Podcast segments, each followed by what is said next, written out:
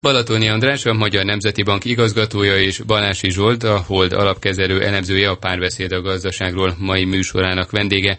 A hazai munkaerőpiacról beszéltünk, és említették, hogy van munkaerő tartalék. Hol, milyen területeken? Balatoni András?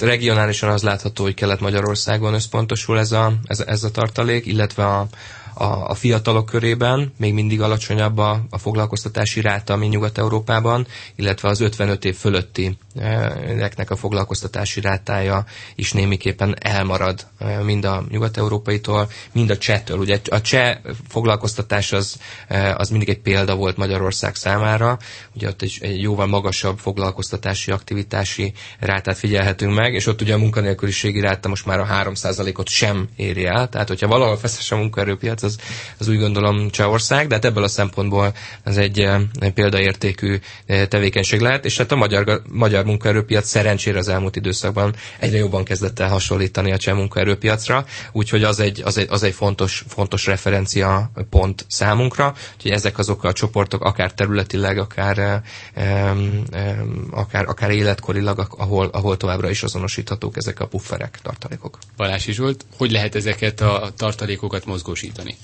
Hát ugye tartalékot én, ahol látok, azok az például a kelet-európai régió, arról meg már szó volt, hogy leginkább egy ilyen földrajzi mobilitással lehetne őket tart, ö, mozgosítani. Egy másik lehetőség az ugye a jelenleg nyugaton dolgozók, akiknek a, hát mondjuk úgy visszacsalogatása, de igazából már az, annak a megállítása, annak a folyamatnak a megállítása, vagy lassítása, hogy elvándorolnak, az is sokat segíthet, és, és ebben a szempontból úgy tűnik, hogy volt előrelépés. Ugye egyrészt a legkalandor, legkalandvágyobbak már elmentek, és az itt maradottakat pedig egyre kisebb bérkülönbség egyre kevésbé motiválja, úgyhogy valószínűleg eb, a, ez a elszívő hatás megszűnt, sőt a visszaáramlás is elkezdődhetett, mert a KSH mér egy számot, amúgy ugyanennek a nyugat-európai dolgozóknak csak egy töredékét veszi számba, de ez egy elég nagy minta, és mondhatjuk azt, hogy 2018 volt az első év, amikor többen jöttek vissza, mint kivándoroltak, úgyhogy eh, ez például egyfajta tartalék mozgósítás. Meg lehet különböző köröket, vagy különböző élethelyzetben lévő embereket,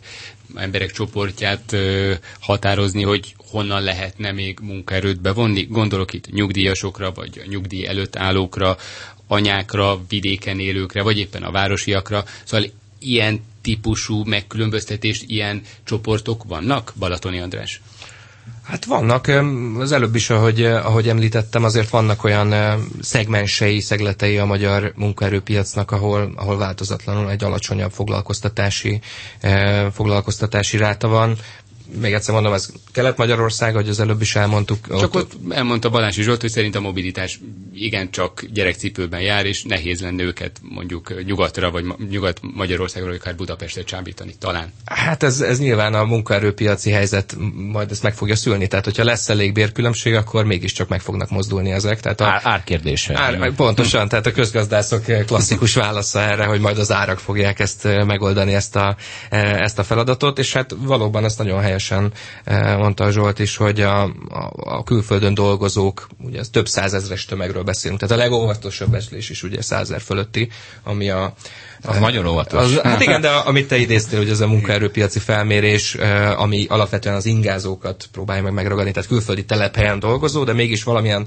szempontból van itthon az az ember, mert ugye a statisztikai hivatalnak valahogy mégiscsak utol kell érni, és akkor itt, itt hogyha van egy, volt egy csökkenés az elmúlt időszakban, tehát az is, az is, az, az is százer fő, tehát ezek, ez egy óriási potenciál a magyar, magyar gazdaság számára. A másik pedig az, hogy az is az elmúlt éveknek nagyon fontos következtetése szerintem, hogy ekkora bérkülönbségeket, mint ami az Európai Unióban kelet és nyugat között van, egy liberalizált munkaerőpiacon nem lehet fenntartani. Mert akkor egyszerűen elfogy, a, elfogy az ember, és az utolsó kapcsolja le a villany, tehát nagyon fontos, hogy, hogy a, a termelékenység tudjon nőni, a bérek tudjanak nőni, és ezáltal egy attraktív destináció legyen Magyarország, hogy igen, én mégiscsak itt szeretnék élni, én ide szeretnék visszajönni, vagy én eh, az egyetem elvégzése után itt szeretném kifejteni áldásos tevékenységemet a, a, a hazai gazdaságra, és ehhez pedig az kell, hogy egy, eh, egy valós felzárkózási képet fessünk a magyar e, emberek elé, amihez természetesen elengedhetetlen az, hogy a versenyképességi reformokba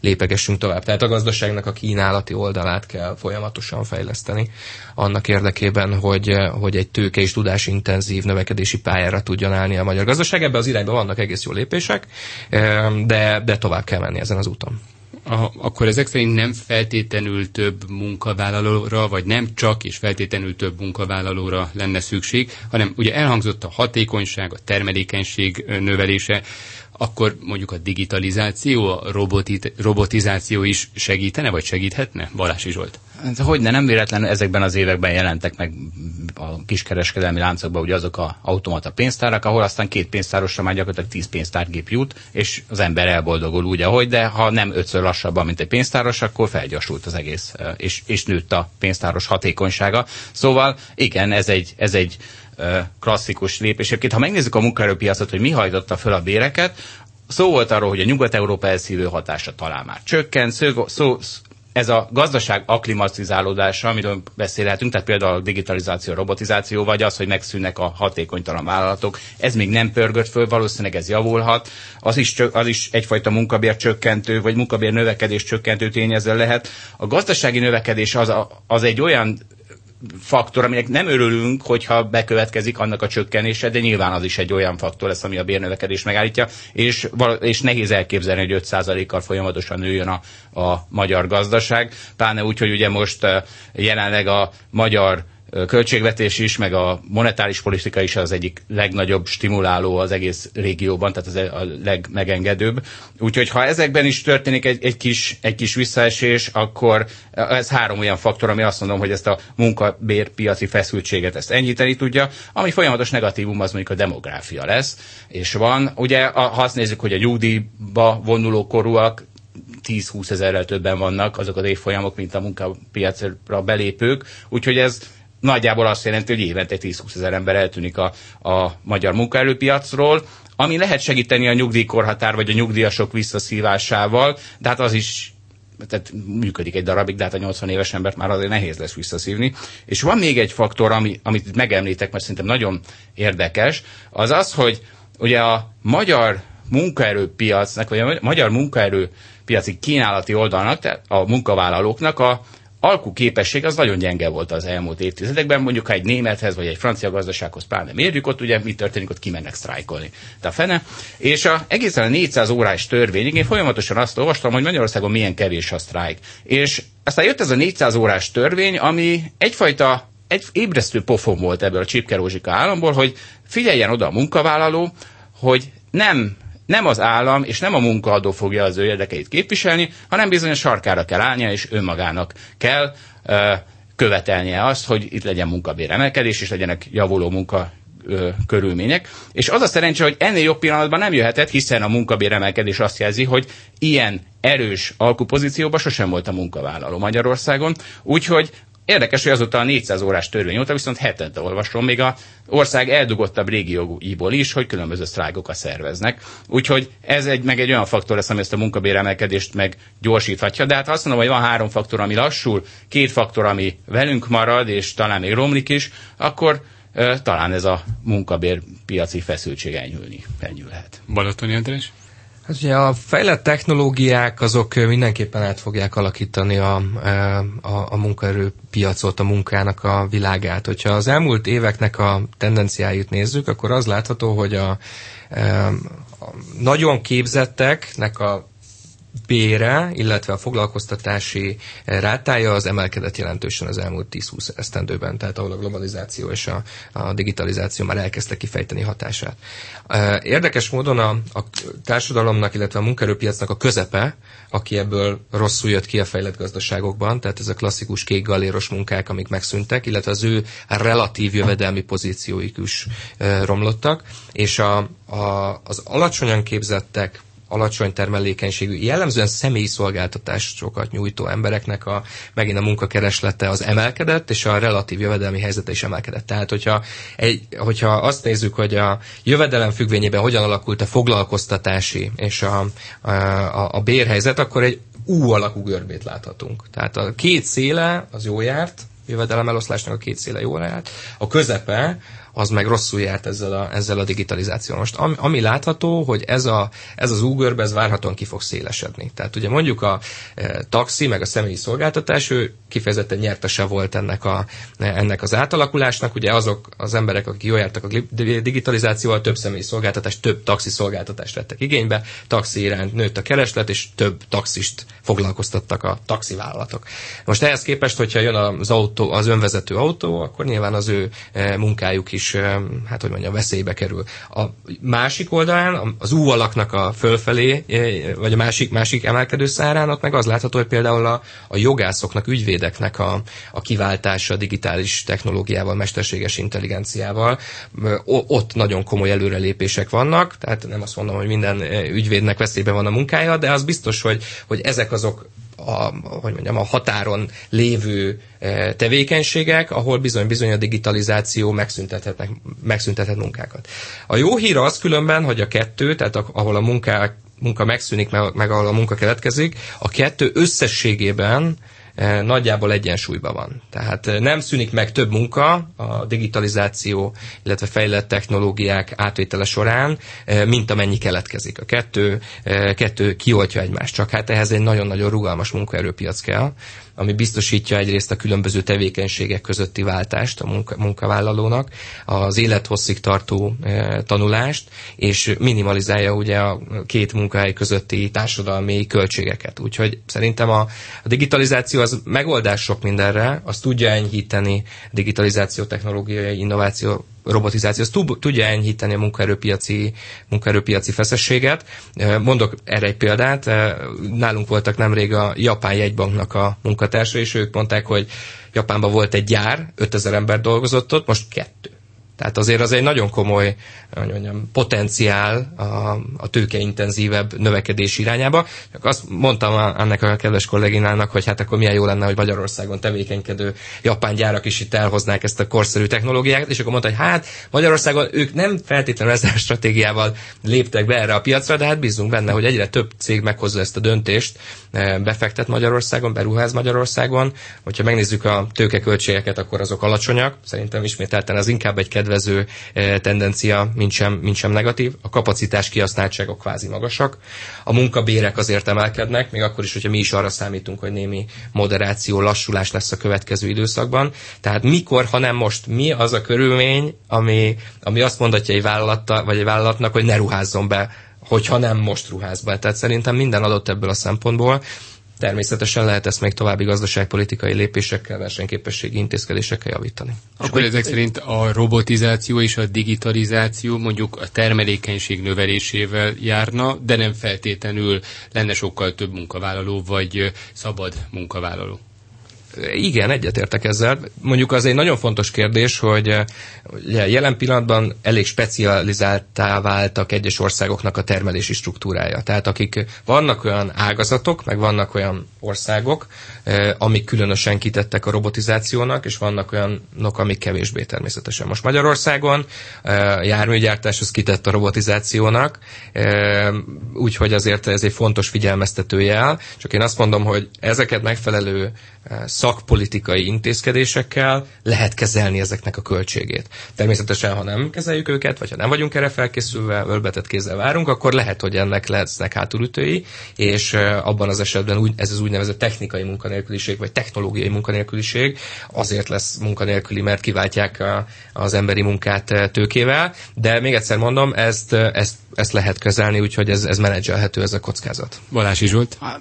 Igen, hogyha ezt egy mondatba akarnám mondani, akkor ugye nem nem lehet amiatt aggódni, hogy a robotok elveszik a munkánkat, és nem lesz ember, aki dolgozon. Tehát ez a két folyamat, ez egymással szembe hat, és egyelőre más-más időtávol, mert az utóbbi az még csak ezen évek, a robotizáció pedig azért a következő évek, és hogy egy kicsit több évet megyünk előre, akkor ugye akkor egy fő társadalmi politikai probléma lesz az, hogy ha beindul ez a technológiai szingularitás, amit annyira várnak, és ez a robotizáció az nem lesz ilyen, meg digitalizáció nem lesz ilyen szűken behatárolható, hogy az U betűnek mely részei, mely pixelei mennek jobb, fel meg le, hanem az fog történni, mert ugye robotizáció az van a szövőszék óta, tehát azóta folyamatosan váltják ki a munkaerőt a, a gépek, csak úgy, ez az egész úgy kezdődött, hogy az izomerőt váltotta ki, és ez az 1980-as években kezdődött el az, a komputerizáció, aminek a vége ez a technológiai szingularitás, gyakorlatilag a mesterséges intelligencia megjelenése, vagy nagyjából erről beszélünk, tehát ez, ez biztos több évtizedes távlat, hogyha egyáltalán nem science fiction. Szóval ennek a megjelenése, ez már nem kis, a, a fizikai munkaerőből már kiszorult embert kiszorítja a szellemi munkaerőből is, tehát lesz egy olyan probléma, aminek a társadalmi politikai kezelése az még a következő évek kérdése, és ugye nem véletlen, hogy fölvetődött az alapjövedelem kérdése, mert az egy valószínűleg rossz megoldás erre a kérdésre, de egyelőre nem látszik jobb mert hogy olyan magas a termelékenység, hogy tulajdonképpen nem feltétlenül van szükség annyi dolgozóra vagy munkára.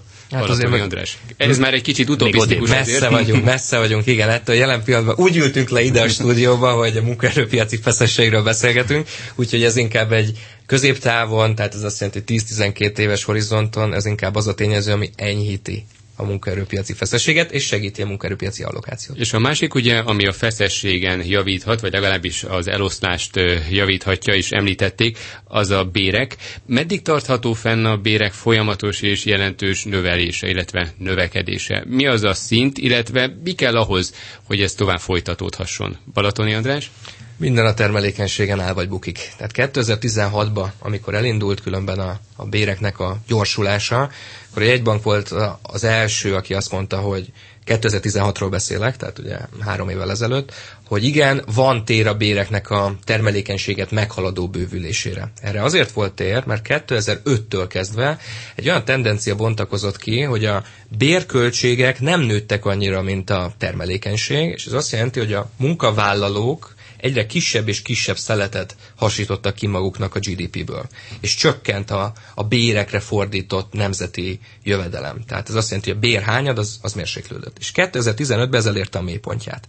És 2016-ban, amikor elkezdődött ez a, ez a béremelkedés, akkor mi voltunk az elsők, akik azt mondtuk, hogy ez, ez valóban ez most egy dinamikus béremelkedés lesz a következő években, amit látni, amit látni fogunk, de a vállalati profitabilitás ezt el fogja bírni. A vállalati profitabilitás annyira nagy volt ezekben az években, és különben ez majdnem minden ágazatra igaz, KKV-kra igaz, tehát mikro, kis, közép, minden egyes szegmensben ezt tudom mondani. Az egész világra igaz, nem is Magyarország. Az elég, így van, de Magyarországra is ezen belül. Ö, különböző mértékben, én most csak a magyar példát ja. szeretném itt hozni. De az elmúlt időszakban, ahogy dinamikusan nőttek a bérek, ez a bérhányad, ez nagyjából egészéből visszaállt a historikus átlagra, tehát azt, amit mi nagyjából egy egyensúlynak e, tekintünk, és ezért nagyon fontos, hogy előre tekintve viszont meg kell, hogy egyezzen a termelékenység bővülésével a munkaerő költségeknek a bővülése. Ez nem azt jelenti, hogy annyival kell nőni a jövedelemnek is, mert mondjuk, hogyha e, az adó ég csökken, az azt eredményezheti, hogy a munkaerő költség az nem változik, miközben ugye a vásárló ereje a háztartásoknak emelkedik. De előre tekintve az, az egy nagyon fontos, hogy a gazdaságnak a kínálati oldalát kell fejleszteni. Ugye annyiszor elmondtam már ebben a műsorban is, hogy a versenyképességi reformok az egy nagyon kulcs tényező, de hát valóban így van, a jegybank nem véletlenül adtunk ki 330 pontot, pontosan erre fókuszálva, hogy mik azok az intézkedések, ami alapvetően a termelékenységet, a termelékenység, ter, termelő kapacitásokat tudja Magyarországon bővíteni. És hogyha ebben érünk el sikereket, hogyha a termelékenység valóban egy gyorsabb növekedési pályát fog befutni, akkor fenntartható egy magasabb béremelkedés is. Ha, ha, ha nem, és az a, az a rosszabb verzió, hogy ha, ha nem tudunk termelékenységbe előrébb lépni, akkor pedig ugye le fog lassulni a béremelkedésnek a, a, az üteme várhatóan, és az persze megint kihívások elé állítja nem csak különben a munkaerőpiacot, mert akkor valóban, hogy elvándorolnak az emberek, de az összes nagy ellátórendszerünket is. Balási Zsolt? Szerintem azért a legmeghatározóbb tényező ebben az egészben az a globális gazdaság növekedése. Tehát lesz olyan pillanat, ugye most kilenc éve van gazdasági növekedés az Egyesült Államokban, azt hiszem ez most már a leghosszabb ilyen ciklus, ami valaha, amit valaha mértek, és egyszer véget kell, hogy érjen, vagy legalábbis legyen benne egy szünet, már pedig akár az Egyesült Államokban, akár Nyugat-Európában ott már ennek per pillanat látszódnak jelei, akár Kínában szintén játszódnak, ugye a kereskedelmi háború, arról még nem volt szó itt. Tehát ezek mind olyan gazdaságot lassító tényezők, amik aztán a magyar munkaerőpiacra is hatással lesznek, hiszen egy lassuló gazdaságban, egy lassuló globális gazdaságban lehet, hogy egyre jobb pozíciót vívunk ki, de mégis, hogyha az egész torta csökken, akkor, akkor lehet, hogy az is kevés arra, hogy nőjen, javuljon ez a pozíció. És említette Nyugat-Európát, illetve akár a nyugati világot, és azt is, hogy ott is megvan ez a kis rés, amit, ami a bérek, a bérekre fordított összegek, költségek és a, a, az elérhető maximum között van. Ez jelentős Magyarországhoz hasonló különbség vagy differencia? Azt, nem tudom azt a kettőt összehasonlítani, azt tudom, hogy historikusan a világban is borzasztó magasak a profitok arányai, és Magyarországon is azok voltak, most már kevésbé azok. Ugye ez azért van, mert a technológiai fejlődés meg a globalizáció az abba az irányba hat, hogy annak a kevesebb nyertes vállalatnak, tehát gondoljuk itt Amazon, Google-re, azok most már az egész világból szedik be az árbevételt, miközben a költségeik nem nőnek arányosan, ezért aztán nagyon megnő a profitabilitásuk, és ez gyakorlatilag ennek a következménye és a technológia az egy, az egy olyan faktor, ami igazából ebbe az irányba mutat, és pont ezért, ahogy az előbb beszéltem az alapjövedelemről, lesz az előbb-utóbb elkerülhetetlen, vagy látszik annak. Balatoni András, hol van az a pont, mikor érhetjük el azt a pontot, amikor már a most a termelékenység növelése a mostani szinten, ha folytatódik, akkor nem lehet tovább ilyen szinten, legalábbis ilyen ütemben a béreket növelni. Hányban, hány év múlva? Hát azért arra számítunk, hogy a következő években is már le fog lassulni ez a, ez a béremelkedési ütem, tehát hogy, hogyha megvizsgáljuk megint a bérhányadot, ugye jelentősen emelkedett az elmúlt időszakban, mi úgy látjuk, hogy most az 2018-ra elérte a historikus átlagot, és emelkedni fog a következő időszakban is. Tehát ez azt jelenti, hogy akkor ez, egy, ez már egy olyan szint, ami bizony a vállalati profitabilitásokat csökkenteni tudja jelentősen, ebben az esetben különben elindulhat egyfajta tisztulás a, a magyar vállalati szférában. Ez különben jó tékony hatással lehet a termelékenységre, és abban az esetben e, talán ez támogatja azt, hogy a, hogy a bérek tovább emelkedjenek. Tehát mi úgy látjuk, hogy jelen pillanatban már azokon a szinteken vagyunk, e, ahol termelékenységgel összhangban kell majd lenni a következő egy-két esztendőben a bérek, bérek emelkedésének. Nem lehet a bérköltségeknek egy, egy, egy nagyobb dinamikája, mert az abban az esetben a, az egyensúlyra fejthet ki negatív hatásokat. Köszönöm, hogy itt voltak Balatoni András, a Magyar Nemzeti Bank igazgatója, és Balási Zsolt, a Hold alapkezelő elemzője volt a párbeszéd a gazdaságról. Mai műsorának vendége a beszélgetést visszahallgathatják az infostart.hu oldalon, illetve megnézhetik az Inforádió YouTube csatornáján. A műsor elkészítésében Szécsi Ágnes és Módos Márton főszerkesztő vett részt. Király István Dánielt hallották. Köszönöm a figyelmüket, viszont hallásra!